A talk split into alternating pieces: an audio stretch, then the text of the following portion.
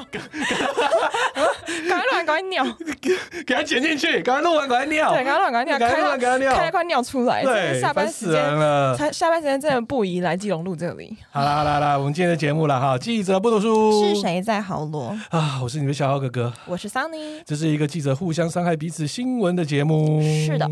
好啦，我是冠老板呐，因为过年期间哦，就是有很多朋友说我们还没有更新，我都跟大家讲了，我们就要休假，但是呢，大家会说不行，那这样子我们会摔到百名以外，可能甚至两百名都没办法了，那就不行。啊、对，那所以用这种情绪勒索之下，我就只能当个冠老板，把团队说我们过年之前呢，再录了一个特别的一个过年计划喽。对，然后过年前那个录音是有够强，所以我刚刚下班提早走，然后从提林大道要。就是开来基隆路这里的时候，嗯、我上了市民大道那一瞬间，我就后悔了，我再也下不来。所以我刚才等桑尼的时候，我们又录了，就是最后一集，这也是第一季的最后一集啦。对啊，你就知道等他多久了，好崩溃哦，好崩溃哦，那好崩溃哦，没错。好，今天就是我们过年的企划单元啦。嗯、那当然呢，在这企划单元之前，还是要分享一下比较硬一点的新闻内容，因为我是觉得这个还蛮有意义的，因为这对于我自己跑。科技还有跟电脑产业来讲哦，是一个，我是觉得看到这个新闻有点，诶，心里面就会想到十几年前发生的事情了，嗯、那就是呃，联想的 CEO，哎，就是 John Franco，我们叫兰奇啦，他确定在九月要退休。那他很特别哦，哎，你知道他之前在联想之前在哪里上班？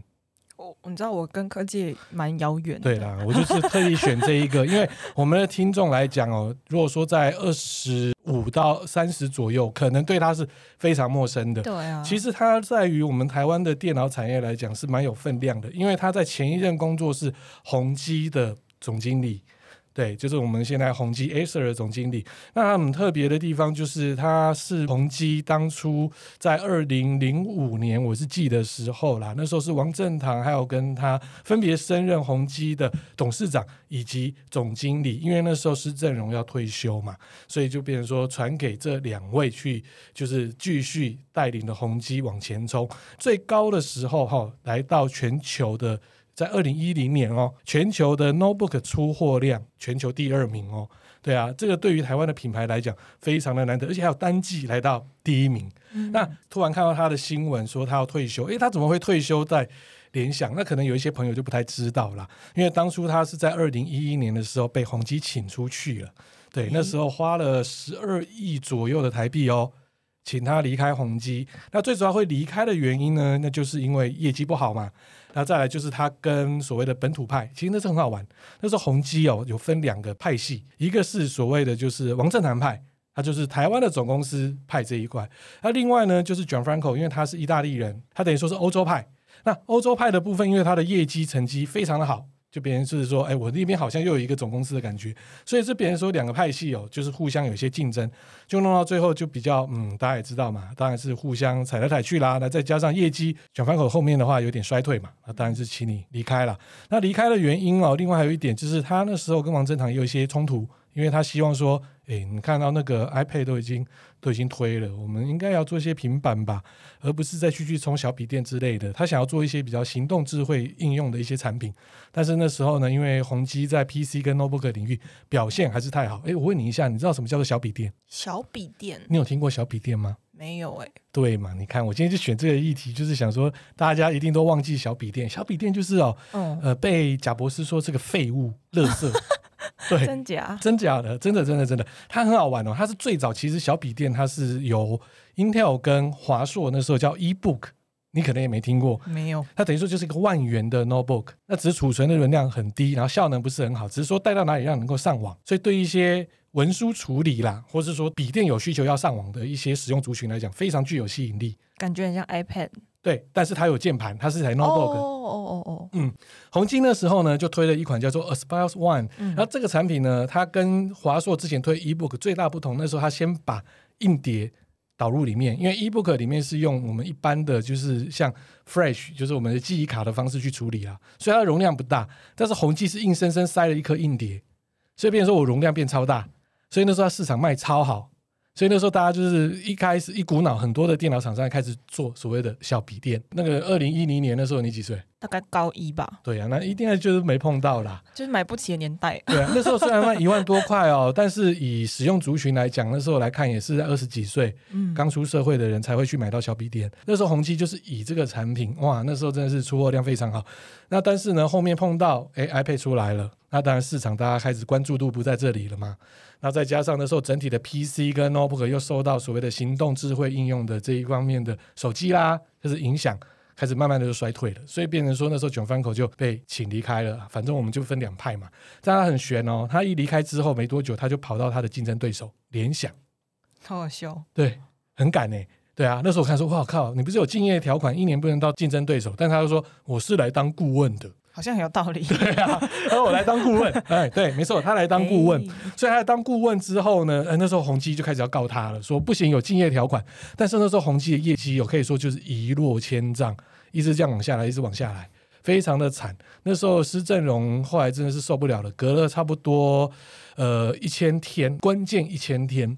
就等于说那时候就请了王正堂下台，哎、欸，就等于说我自己回来了啦，所以那时候就变成说啊，宏基那时候风雨飘渺。但是呢转方口到了联想之后，隔一年他就开始升任在应该吧，我记得是在欧洲区的老板，然后继续呢，他在二零一五年哦，就直接升任成联想现在的 CEO 啦。哦，好快哦，很快，而且它很厉害的是，它二零一二年，它立刻它的销售量哦，出货量在欧洲就领先宏基。那时候宏基在欧洲是非常强的，可以说是第一名。嗯哼，它等于说就利用它原本的资源跟它善用的内容，就立刻把它带到成市场第一。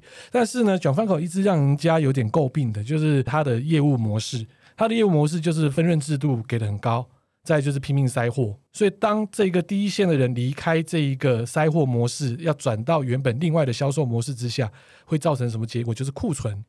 所以那个宏基哦，库存打的真的超多的，所以那时候你自己的销售量下滑，库存要打掉。还有当初了并的一些公司也是失败的，所以这些都是成本。所以那时候宏基整个来讲的时候，大家就开始打落水狗啊，觉得宏基还可以撑多久啊？哇，那么久了一家公司到底可以撑多久？所以那时候 Gianfranco 离开，确实是造成宏基蛮大的影响。所以那时候我在看到最近的新闻说，哇，他要退休了，去在联想退休，就会想到那段时间了。但是现在宏基非常不错，是因为董事长哦，陈俊盛，对，他就一路带着就是宏基往前跑。对，先把他的所谓的公司的毛利啊提高，然后锁定一些电竞的市场，另外优化自己的产品。他们现在最喜欢喊的口号就是内部创业。所以我们可以发现，像宏基有也做了很多的东西啊，像佛珠啊，你知道他的佛珠吗？你这样笑，我为什么要买他的佛珠？哎，不能这样子。那里面呢？那里面会帮你，对不对？时间到了，他会给你蓝牙连在一起，可以来听佛。他还有卖那个，连那个十字架都有，哎，听说是这样。所以。他那种融合哦，对，他去做这一块，大家都觉得吓到，可是真的就是有人去买啊，对啊，你看我们台湾对嗯我们的妈祖这么的信仰，那一定就是看到这东西就买下来了嘛，对啊，而且可以随时转念。那时候写新闻稿的时候，觉得说，哎，我还真的蛮想要买一支，真的那个时候就觉得说这个赚心啊。另外像宏基现在还有做空心机，哦，好像还蛮合理的，合理嘛，对不对？他、嗯、另外还有做能量饮。就是我才是有聊到的嘛，大家被人家约的，哎，能量饮它还不错喝，哎，不会太甜。对，所以宏基它现在蛮多一些所谓的就是斜杠人生，他多角化经营，对，而且很希望是他内部的同仁去经营这方面新的东西。所以这一块来讲的话，就是宏基目前的转型之路，在原本的领域，他把他的毛利率做得很好，再来还希望员工能够做创新。所以现在宏基呢，最新来看的话，他又回到全球前五大的 PC 品牌。然后我看到第四季的表现呢，也应该是前五大品牌当中一直保有所谓的成长幅度还 OK 的一个品牌商，而且大家看最近它的股价哦，对啊，也创了蛮高的一个波段呢。这对宏基来说的话，是近期的一个股价高点。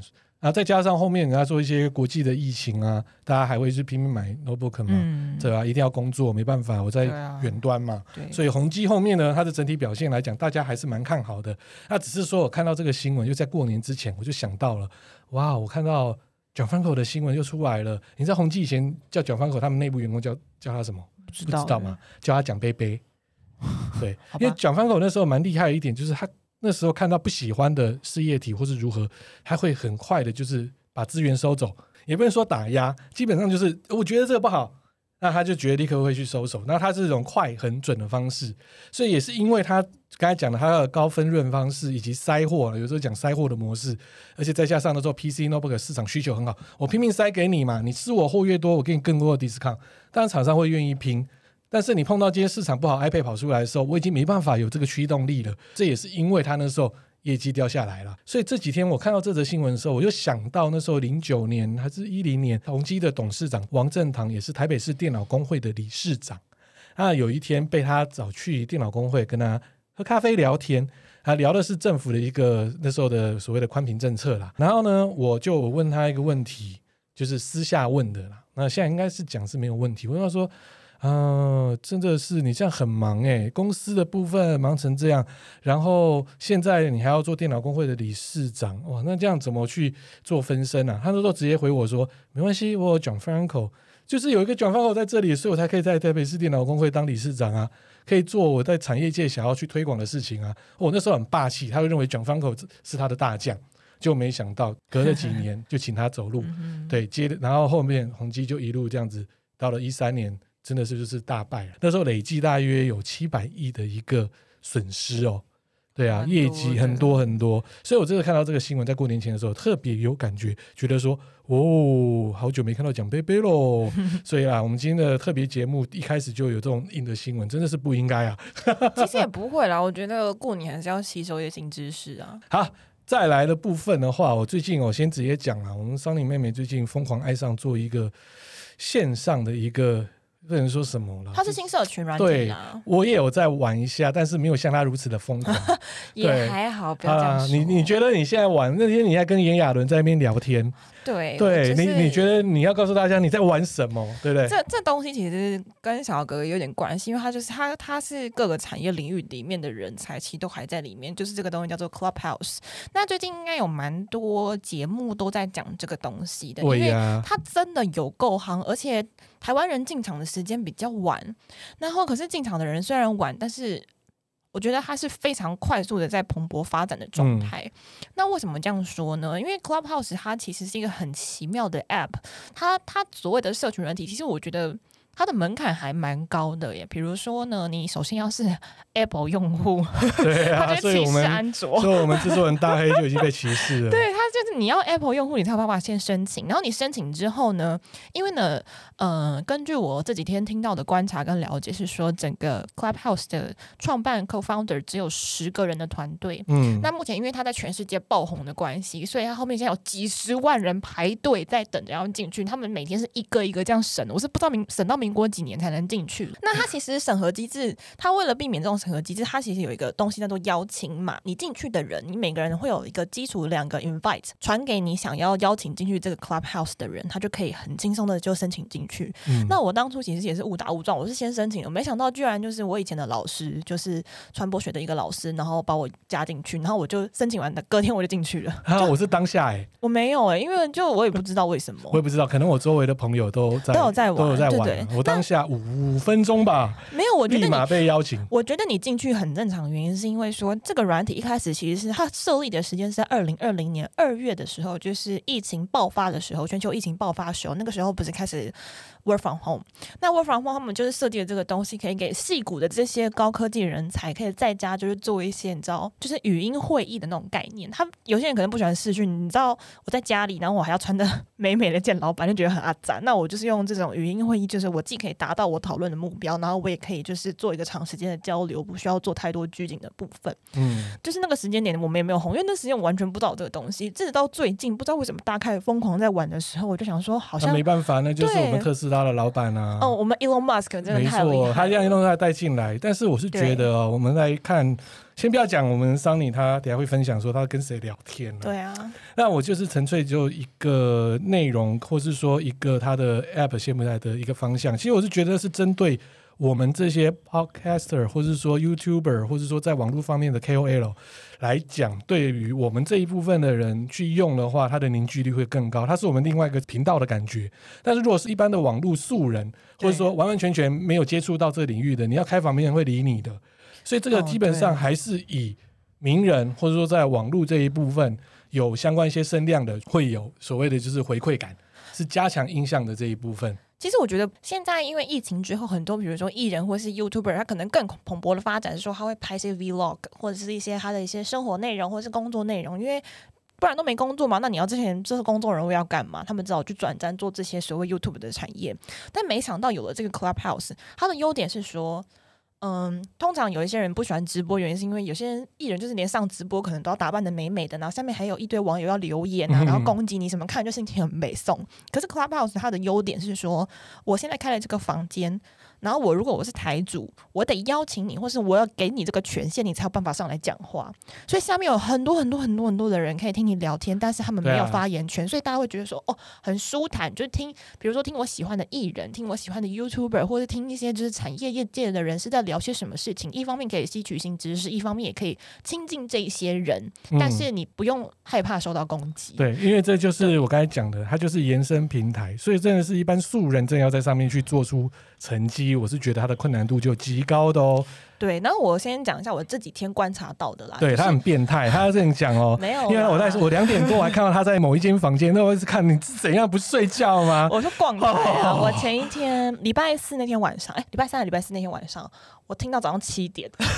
我从从晚上九点十点到早上七点，有啊，然后我就睡了四个小时之后在上班，极度痛苦。可是就很像中毒。跟你讲，你们玩这个真的很像中毒。为什么呢？你会发现很多名人会自己莫名其妙上面开台，比如说周汤豪。那他有讲说为什么他来开台，原因就是因为他是一个音乐人，他其实不太喜欢面对人群。那他过去的性格，他也是不喜欢面对群众。但他没有发现，就他发现就是说他在上面开台，他可以很轻松的跟大家聊一聊他现在的创作，或者他喜欢做一些什么事情，反而是一种。另类的交流模式让他没有什么负担，那我就默默发现，其实有很多艺人开始陆续的进场，比如说，嗯、一定的、啊，比如说包括我有点熟识的炎亚纶，然后我那天半夜五点在跟他同一个房间在聊天，他问我说，我要问说，我要说亚纶，你记得我是谁吗？他就说。不知道哎、欸，我说你知道我前几天去玩了你的那个沉浸式体验，他前阵子在宣传专辑，他就看了一下我头像，说哦，我知道你是谁了。我说好好笑，我们为什么半夜在那边聊天？你那是早上啊？哎对，凌晨五点，凌晨五点的部分。哦、对，然后还有比如说昨天看到还有谁？有 ESO，就大家现在的国民老公瘦子，顽童的瘦子，还有宇宙人的小玉。然后前几天我第一次进去的时候听那个台，听到睡着是宇宙人的小玉啊。然后我们很有名的那个制作人叫剃刀奖。对，他们还有一些，比如说四支笔的主唱或者谁谁谁，一群音乐人开了一个台，然后他们在讲说一些音乐创作啊，然后企划发想，然后企划有多辛苦啊，然后就音乐人跟企划两个互相那边聊天，我觉得也很有趣。这个我在讲了，一定都是在所谓的各领域的意见领袖，或者是说网络声量蛮大的一些名人哦，嗯、他做这个才有意义。那不然你说一般的没有声量做这个，说真的是浪费你的时间。可是我必须要说，他其实有几个台很酷，嗯、而且这个台最近其实不是只有台湾跟美国，日本现在也很红。你知道到什么程度吗？我 AV 台，对，前几天波多野结衣跟大家他们都上去的时候，你知道吗？那个台瞬间就。五千人爆掉，然后整个崩掉，系统大宕机，我觉得那个真的太猛了。没有，就一定要的啊。对，然后还有谁？比如说陈田优啊，嗯、这些人，他们也在上面，就是可能短暂看一下，然后大家互相聊聊天。然后我觉得有一个台也很奇怪，那个台是我看到我们还有一些，就是我跟小豪哥哥的朋友也会进去玩。他里面进去只能讲什么？他只能讲皮卡皮卡皮卡皮卡皮卡，对，全部都在皮卡丘。我感觉进去也要邪教模式，超酷，但很恐怖。你我大概听了三分钟之后喘不过气，我就直接退出，我真的太痛苦无比。还有一个模式是我们更多朋友在上面的，就是。有蛮多网红在丢在上面是完全没声音的。对，然后哦那个也很好笑。那还有我们那个你知道永远不落人后的国师唐小姐，她也会在上面开台，然后讲说什么五星连珠啊，然后最近天蝎座怎么样啊，然后就很多。我跟你讲，她一开台，超多人去听，因为就是她有一点像另类的直播嘛。对，或者就没画面的啦。对对对对对，或者是说我我昨天还去了一个台，然后那天我有得到发言权，就是有一个叫做到处都是疯女人的那个。啊 Apple，他以前其实是电视人，就他是做节目的一些像企划类的那种后置的工作人员，嗯、他就邀了一群呃工作人员去一起聊天，然后他们在聊的话里就说，哎、欸，你们遇到哪个艺人最讨厌？然后不带名字，然后就大家就讲的很危险，就说，哎、欸，这个节目都不能卡掉，真的有够恐怖。然后下面有一千四百个人在听的那一种，然后就全部都出去了。哦、所以就是你知道，可是我觉得他们讲的那些人呢、啊，就是毕竟是有一点门槛年纪的，嗯、可能是真的不会听到，只是这个东西串流出去吼，真的是不得了。对，然后像一些。呃，制作的大佬什么都在里面。然后，因为我玩的时间不长，可是我就是靠这种有点像观察类的东西去看他们聊的各种议题或者什么的，嗯、我觉得很有趣。他真的很中毒，真的。所以嗯，我觉得他还蛮适合去做一些社会观察，因为一开始我是不发言的，我是去逛逛每一个台，大概都在做些什么事情，他们聊些什么议题，什么样的议题会吸引最多人。那今天此时此刻录音前的时候在聊的话题是什么呢？就是我们的 Only You 跟鸡排的问题。哦，拜托，对对对，不要再看这个，对，然后就是两，就是觉得两派在大战。好，这方面我就不想多谈了。反正总言之，我觉得。它是一个很及时性的东西，这现在什么东西最红，它就在上面有人就会聊这件事情，嗯、所以我觉得还蛮好的。然后他们会尊重每个人的发言权，觉得这个也很好，因为毕竟有门槛的人进去，他等于是属于中高阶层分子，所以他讲的话其实也蛮理智的，不会有太多那种酸民。嗯，对，嗯，就类似我们 podcast 一样啊，你喜欢的话你就进来听，你不要你就不要来听哦。那你会觉得那个会强调 podcast 的市场吗？那只是一个延伸平台，嗯，他也不会去代替谁，因为今年哦，后面的 Enjoy 的平台也会进来，再来他听说未来也不会限定说我要。邀请的人有多少人？而且好，应该会有那种，比如说私密的会客室，就是不要这么公开啦。嗯、就其实是不会对我们有影响，是延伸我们。嗯、就像我们刚才用那个 Mixer，就在试着说，看怎么去用。现在可以直接我们在录我们现在的节目，同时在做所谓的 Clubhouse。嗯，嗯，对，其实是 OK 的。我刚才来测的时候，那对我们来讲是延伸啦。好，既然到过年哦，我们要。找了一个资料，这个最近看到我也觉得蛮好笑的一个新闻。哎，你知道呢？有十大餐桌礼仪调查。餐桌礼仪哦，因为想要跟长辈们一起吃饭的关系嘛。呃，都有可能，或是朋友。哦，对，他最讨厌就是哦，十大最没礼貌的一个吃饭方式。这对过年来讲，大家要小心哦。我来讲了第十名：钱包、钥匙、私人物品丢满桌。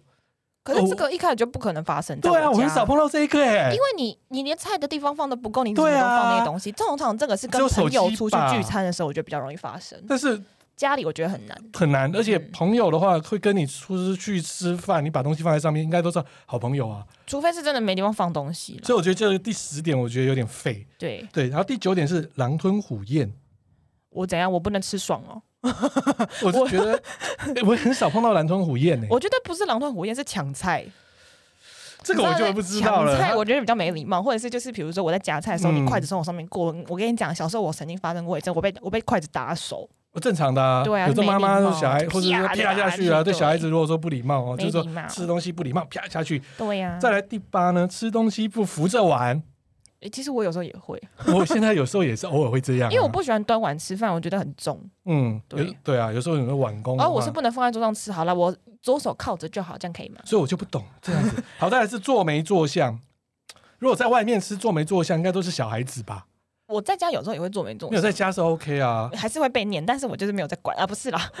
我是觉得这个也是很奇怪，哎，这个还可以到第七、第六的话就是 满嘴食物讲话哦，这个有碰过。这个第一件事情就会先被长辈骂，嗯，因为你会喷饭，很恶心。对，而且最可怕，我看那种吃汉堡是 cheese 汉堡的，边讲话然后边讲，呃，你有看到他那个，呃，你知道吗？那个勾芡那种，呃，对的，那我没办法。那我真的有碰过，嗯，真的有碰过朋友是这样子，如果我真的受不了，我就不看他的脸。而且我跟你讲，那种会发生什么事，你知道吗？嗯、就是会有什么，比如说气死或菜渣，然后你就看他直接卡在那个牙齿缝，哦，不要讲了，恶心死了！我真的会扇他脆皮。哦，这样不行，这样不行。然后再来就是第五个是公然剔牙，谁敢呢？谁会公然剔牙？超低能无比耶！这太靠背了啦，这不可能啊！我就觉得越来越夸张。这有在教吗？我觉得这是他在调查的一个是网络乡民他自己的幻想吧。我觉得他在叫。这个是不是比较低年龄或比较低层次的人？第四的话，他是挑菜哦，这有可能哦，挑菜不行。对，挑菜问题是我们吃婚宴的时候，有时候会看到，会叫这个。这我看到整个是大变脸，因为我觉得很恶心耶！你凭什么可以这样子？哦，我最怕的就是那个那个有时候吃鱼类的，嗯、或是吃虾子我什么那种哦。哦，那跟你讲，那个那个跟你这样翻，然后这样弄哦，哦这不行，那种没办法。这个这 OK，这 OK。嗯。再来第三是一只滑手机。啊，这个现在以前就有啦，所以大家不是有时候会把手机在旁边叠成一叠，谁去拿就谁要谁要请客。对啊，没错。呃，有时候朋友之间你拿，有时候聊聊边拿，我就觉得这个还好啦。这应该是目前一些店家最讨厌的吧？对对对啊，因为他会占掉那个饭桌率。我觉得这个应该是店家的角度去看，嗯，在说发出咀嚼声。这个我完全不行，我真的很讨厌人家吃东西这样。烤烤烤烤烤，绝绝绝绝绝，你知道为什么会这样子吗？嗯，因为他吃东西嘴巴没有闭起来，嗯，他没有闭着咬东西。就是我们讲的，就是满嘴食物，他如果一讲话的话，那食物就喷出来。对，我跟你讲，这个我从小到大都没办法接受。我只要看到有人吃东西嚼嚼嚼那种声音，我就跟他，我也没办法，嘴巴闭起，我也没办法。而且，对，呃，虽然到了日本吃拉面一定要有声音。但是我到现在还是没办法克服一点，就是那个声音太大声。我我是根本吸不起来，而且我跟你讲，这个东西跟哪一个一样讨厌，你知道吗？嗯、按笔的声音，咔咔咔咔咔。哦，那个我这个焦虑症，我那个焦虑症没办法，那没办法，对我真的焦虑症发作，我会神经崩。然后第一名呢，就是翘脚或抖脚。哎，抖脚有点严重，因为你知道有些人抖脚是抖很大力，他会撞那个，撞到桌子，然后一直晃，一直晃，一直晃，一直晃的那个。对对，这个我觉得合理，一跟二我是觉得合理，因为滑手机挑菜也是 OK 啦。公然剔牙我觉得有点太胡烂了，因为我吃饭那么久没有看过人家公然剔牙过。对啊，或者说你拿牙签，它也是扶住，然后大家也看不到，或是怎样。我看到的都是会挡住遮住的，这种公然剔牙是真的没有碰过。所以呢，我们今天整理的就是啊，网络的哈，就是网络温度计它有这个资料，对对，跟大家来讲哈。我们我们不。谈那个，大家都会问说什么？过年都会回家被长辈问什么？我刚刚那个都已经讲烂了，我们讲一些新的，讲一些新的。大家 都要记得啊，对对对，餐桌礼仪过年嘛。虽然说现在是疫情，再怎么样还是有小小的聚餐嘛。那偶尔看到一些你不想要看到的一些长辈嘛，那你就表现不要表现这十大的。不行不行，你还是要回去一下，这样才有那个你知道。对，但是吃饭的时候呢，要注意一下我们刚才讲的餐桌礼仪非常的重要喽。好啊，今天就是我们记者不读书是谁在好罗？祝大家新年快乐喽！Happy New Year，拜拜。